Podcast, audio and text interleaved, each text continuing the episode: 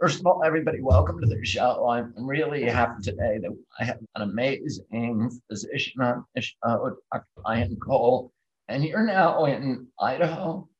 Correct. Yes, I've been here for 18 years. I'm an independent pathologist, run the largest independent lab in the state of Idaho anatomic clinical pathologist, board certified, trained at Mayo Clinic and subspecialty training in skin pathology as well.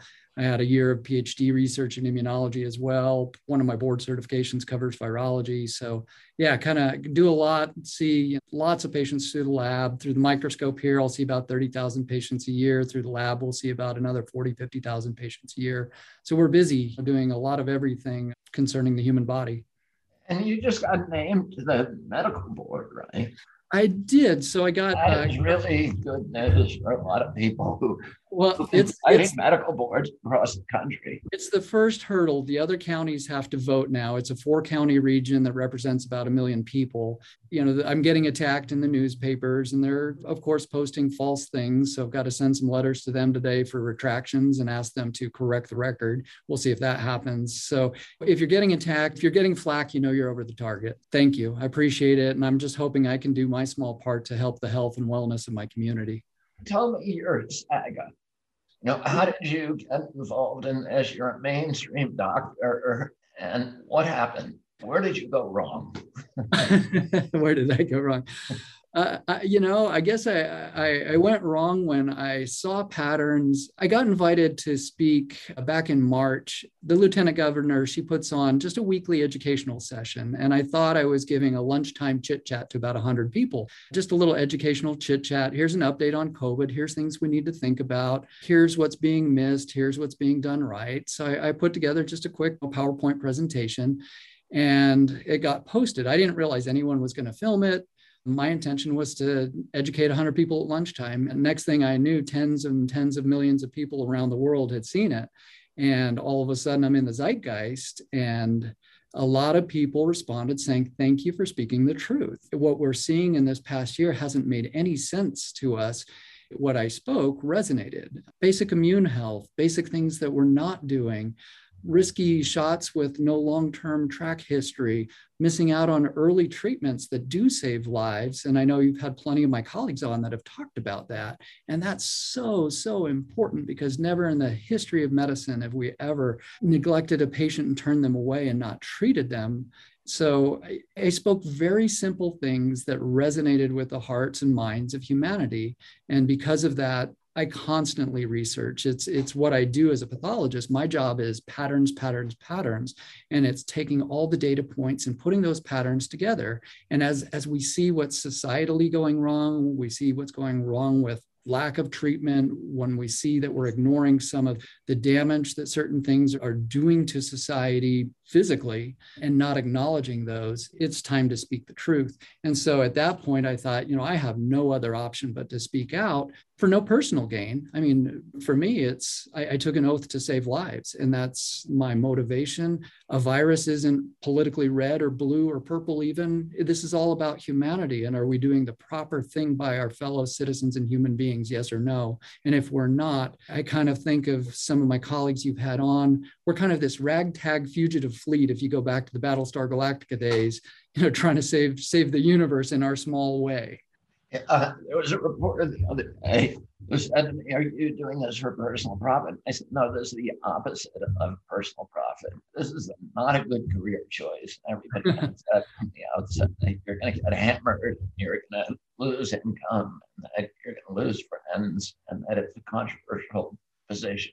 Nobody in their right mind would do this unless there was some no important motivation. Let's talk about what happens, what you see when COVID patients come to you, what do you do? As opposed to, you know, the official paradigm at this point is the standard of care is that you wait till they go to the, till you're so sick, you send them home, tell them, call us back when you can't breathe. Two weeks later, they're living there in anxiety. And then you bring them into a hospital and give them a ventilator and remdesivir. What do you do differently? The moment somebody's positive, I believe in the concept of test and treat. And we've seen this all around the world. Other countries have been so much more progressive than we have. Unfortunately, here we have governmental protocols from agencies that are regulatory captured. So we have big systems to your point that all you get is oh we have nothing for you go home. Even like remdesivir by the time the patient comes to the hospital with remdesivir they're beyond the viral replication stage. So that drug is even pointless at that point. We saw in the jama study from the va just a few weeks ago that it actually prolongs hospitalization. Animal studies with remdesivir showed that a quarter of mammals went into kidney failure with that drug. It's not a safe drug. What i do is when they come to me and if they can't get to me, the, the, the, challenge is being one person and having hundreds of people per day because they're desperate, because no one wants to treat and doctors are stuck in systems. Even doctors that do want to treat can't because their systems will fire them. So for me there's it's a multi-drug approach. It's not just one drug. With delta you have to treat even earlier because the virus is kind of a wildfire right now. It tends to be less deadly according to world data but you, you have to get patients on treatment. I like ivermectin. There's about 20 mechanisms of action. The journal of antibiotics published through nature had the 20 mechanisms of action.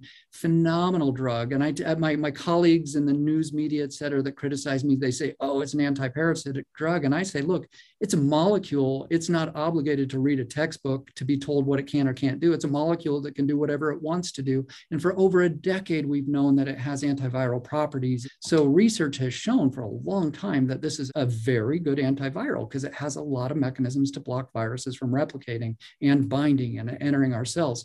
So that's one drug I like.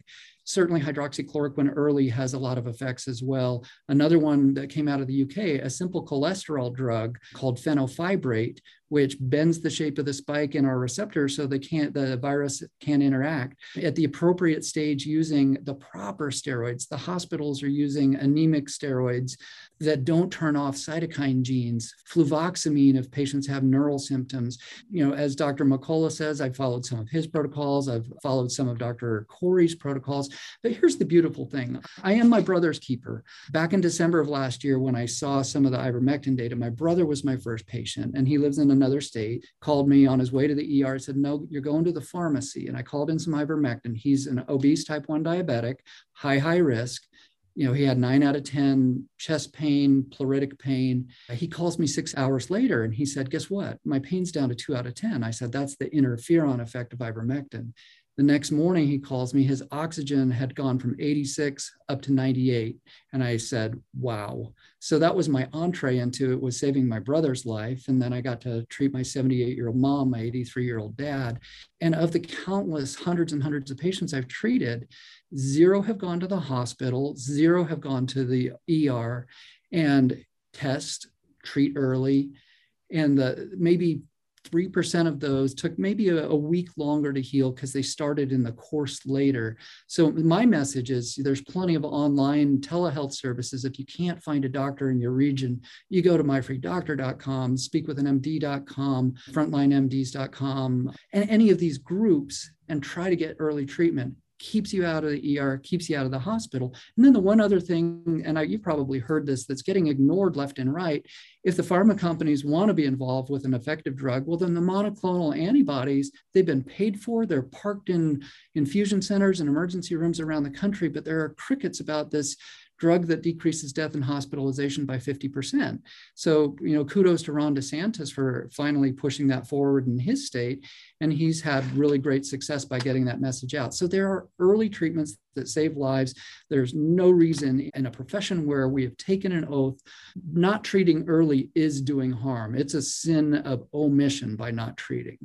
But you a lot of our audience is asked me all the time, what are doctors doing for long haul COVID and also for vaccine injuries for people who got the vaccine and are having these neurological symptoms, other symptoms from the vaccine that last for months.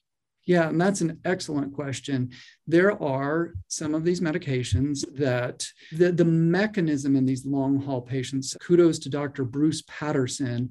And then he has a, a website, covidlonghaulers.com, and they're doing research. But mechanistically, there's a certain type of white blood cell, a non classical monocyte, that is still holding fragments of virus and or spike inside of it. It's kind of the same mechanism in the long hauler and or the post-COVID patient Fascinatingly, ivermectin is fantastic for that. Those who have neurologic injury post a vaccine or post long haul, fluvoxamine has had great effect in a good percentage of those patients. Some patients don't tolerate it. It's a low dose for a short period of time. I've treated a handful of these individuals, maybe 16, but I would say about 75% of them. I got this beautiful letter from a gal in New York saying, she could barely move. She couldn't function. She couldn't go back to work. After three weeks on treatment, she was ecstatic, saying, I'm 80, 90% better. I'm functional again.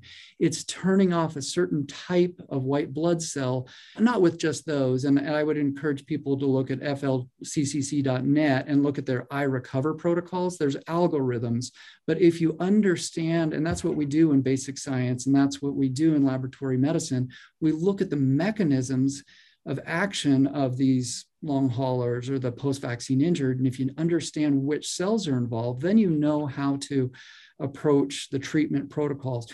You know, vitamin D in good dose will help repolarize and inactivate those non-classical monocytes. One of the statins, atorvastatin, is effective. Melatonin, interestingly, because it affects your hormones, all sorts of things. And then there's even another line of cells, kind of your itchy inflammatory cells, your mast cells. Some of these patients are hyperactivated in that line. So you can use some antihistamines, famotidine, which is Pepcid, or Claritin Allegra, the non-D type again, there are so many things, and it's surprising and shocking to me that so many of my colleagues are like, "Oh, you have long haul, you know, good luck." I'm like, "No, no, we're here for humanity. Let's step in, be hardcore scientists, be compassionate, be empathetic, dive in and treat." And the beauty of a lot of this is the majority of these drugs, we, we get the criticism of, well, that's not FDA approved for this. And I say, well, these are FDA approved drugs. Most doctors write 30 to 40% of their prescriptions for off label use every day in their practice.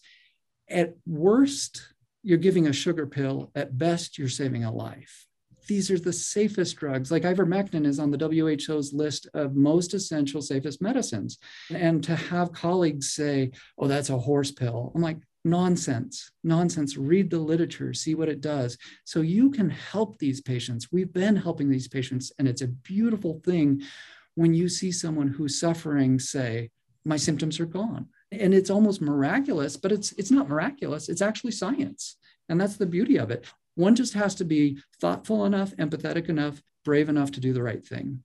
Yeah, I saw that Merck issued a warning about ivermectin, which was really bizarre because Merck is saying well, it may not be safe. Of course, it now Merck is the manufacturer, provisional manufacturer. It now has a competitive drug, and the ivermectin you you know you can get for thirty cents a dose. It has a drug that is selling for three thousand dollars a dose, and now it's saying, well, we have safety concerns. Has been giving 900 million doses a year to children in Africa for a decade and never had any safety concerns. And now suddenly, when they have a competitive drug, they have safety concerns. Have you looked at what's happening in other countries who are actually doing applying these kind of enlightened protocols? Oh, absolutely. And and Merck, they got a $340 million grant from the NIH for their new drug. Of course, they have no interest in their old generic drug that's cheap. And I have a colleague that knows the vice president of Merck, and she called him out and she talked to him and said, Look, I know what you're up to. And, and, and it is, you know, follow the money. You know that, follow the money. So they have a financial interest in another drug that, again, ivermectin, safest drug you could be giving for almost 4 billion doses given maybe 12 out adverse outcomes in the last you know 40 almost 40 years. Meanwhile remdesivir in one year has killed over 600 patients in the hospital. Ivermectin safer than aspirin safer than tylenol you know with aspirin 3000 deaths a year. But if you look at those other countries take for example mexico. Mexico city called the province of chiapas and said what the heck are you guys doing? And they said well we're testing and treating and test treat test treat if someone tested positive, ivermectin, ivermectin for the family, and their hospitals went from, you know, 80, 90, 95% capacity down to, or of full capacity down to like 20%. So Mexico City said, well, let's do the same thing. And then when Delta, the same one we're experiencing here, went through India, some of the forward thinking provinces said they had been using it in their first wave, then they stopped, they started their vaccination program, then they spiked, and they said, okay, this isn't working. We need to go back to early treatment. So the say Delhi, for example, they did a mass distribution, and in two weeks their case rates dropped 97, 98%. Same thing in the province of Goa in two weeks, prior to all the other provinces dropping. Wherever they did these mass distribution of early treatment, again, 97% decrease in two weeks. Same thing in the north, in the highly populated Uttar Pradesh. And so if you look at these population studies, it's undeniable on mass scale how effective this test and treat and prevent program is. And as a prevention, you look at the work of Dr. Carvallo in Argentina, 800 healthcare workers put them on it during their first wave once a week for two months. And of those 800 healthcare workers, zero got COVID. In their placebo control group of 400, 57, 58% of people got COVID. So if used early, if used appropriately, these drugs mm-hmm. are incredibly safe and massively effective, but it's undeniable. There's no money in it, but there's life saving in it. And that's the beauty of it. What about Japan? Uh, Japan is interesting. The head of their medical association called for it. He called for mass distribution of ivermectin. Fascinatingly, ivermectin comes from the soil of a bacteria in Japan, one small spot in the earth where this beautiful life saving medication was discovered. So th- there's a push for it there. Obviously, they have a, a big increase in you know their infection rates. I know there's a push for it. I don't know the current update right now here's the problem in medicine. There's no one size fits all solution. And we had this construct and beating drum of fear suffering vaccine fear suffering vaccine. That's all you have. For different age groups different populations you need to look at different interventions different modalities. And so again some of these other countries are, have been the leaders. Why it's been suppressed in our media you and i could conjecture there's no money in it. There's only life saving in it i don't know i can't ascribe to motive never ascribe to malice that which can be explained by ignorance. And I think, you know, a lot of our media and a lot of our sources are willfully ignorant, not wanting to know that there's something so simple and so effective. So answer this question for me. I've asked this question of Peter Kory, I've asked it of Peter McCullough, I've asked it of Dr. Harvey Risch, and they've all told us and given me roughly the same answer. If we had done early treatment in this country, from the time when we knew that these drugs were available, how many lives could we have saved? I would say in the United States, 350, 400,000, maybe more. There were certainly people that were elderly, high risk, highly comorbid, that no matter what virus came along this last season, like we see in any respiratory virus, flu, whatever season, you're still going to see a set percentage of your population susceptible and pass away. But had we intervened early with these highly effective, highly safe medications, we would have had hundreds of thousands of fewer deaths from this. We're seeing in California where doctors, even write exemptions for any vaccine, are now being delicensed by the medical boards. And to the extent where there is no doctor in California who will write medical exemptions, no matter how dire the need is. How do you explain that? This is malice this is this is pure malice. I mean in a nation of free speech the doctor patient relationship is sacred. The doctor he or she knows their patient and this is a free speech issue this is absolutely a free speech issue to muzzle and suppress doctors for doing what they know is right for their patient should be a sacred relationship and to again, this goes back to this concept of one size fits all. It's not a one size fits all solution. And doctors know their patients, they know who are at risk. And to deny a doctor the opportunity to exempt and save a patient from harm, that's our job. And I see signals of things that are concerning for many patients. And so to suppress speech and suppress science and to say there's only one way to think it's incomprehensible because we know from a science point of view what damage is being done to certain people. We know who are at risk for the shots. Not everybody's at risk, but a lot of people are. That's our sacred relationship with the patient that should not be infringed. I've been saying lately if everybody's thinking alike, then somebody isn't thinking, quoting General George Patton. Thank you very much, Dr. Ryan Cole.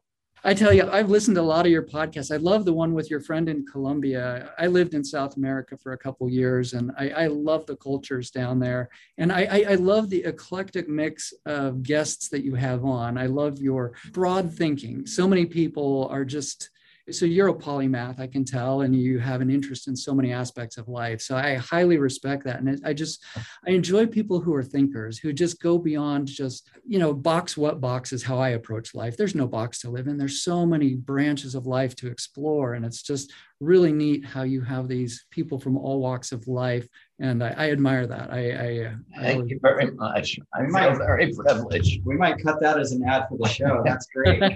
thank you very much, Ryan. All right, it's an honor. Anytime. Dr. Ryan Cole, thank you so much for joining today, and thank you for your courage and for everything that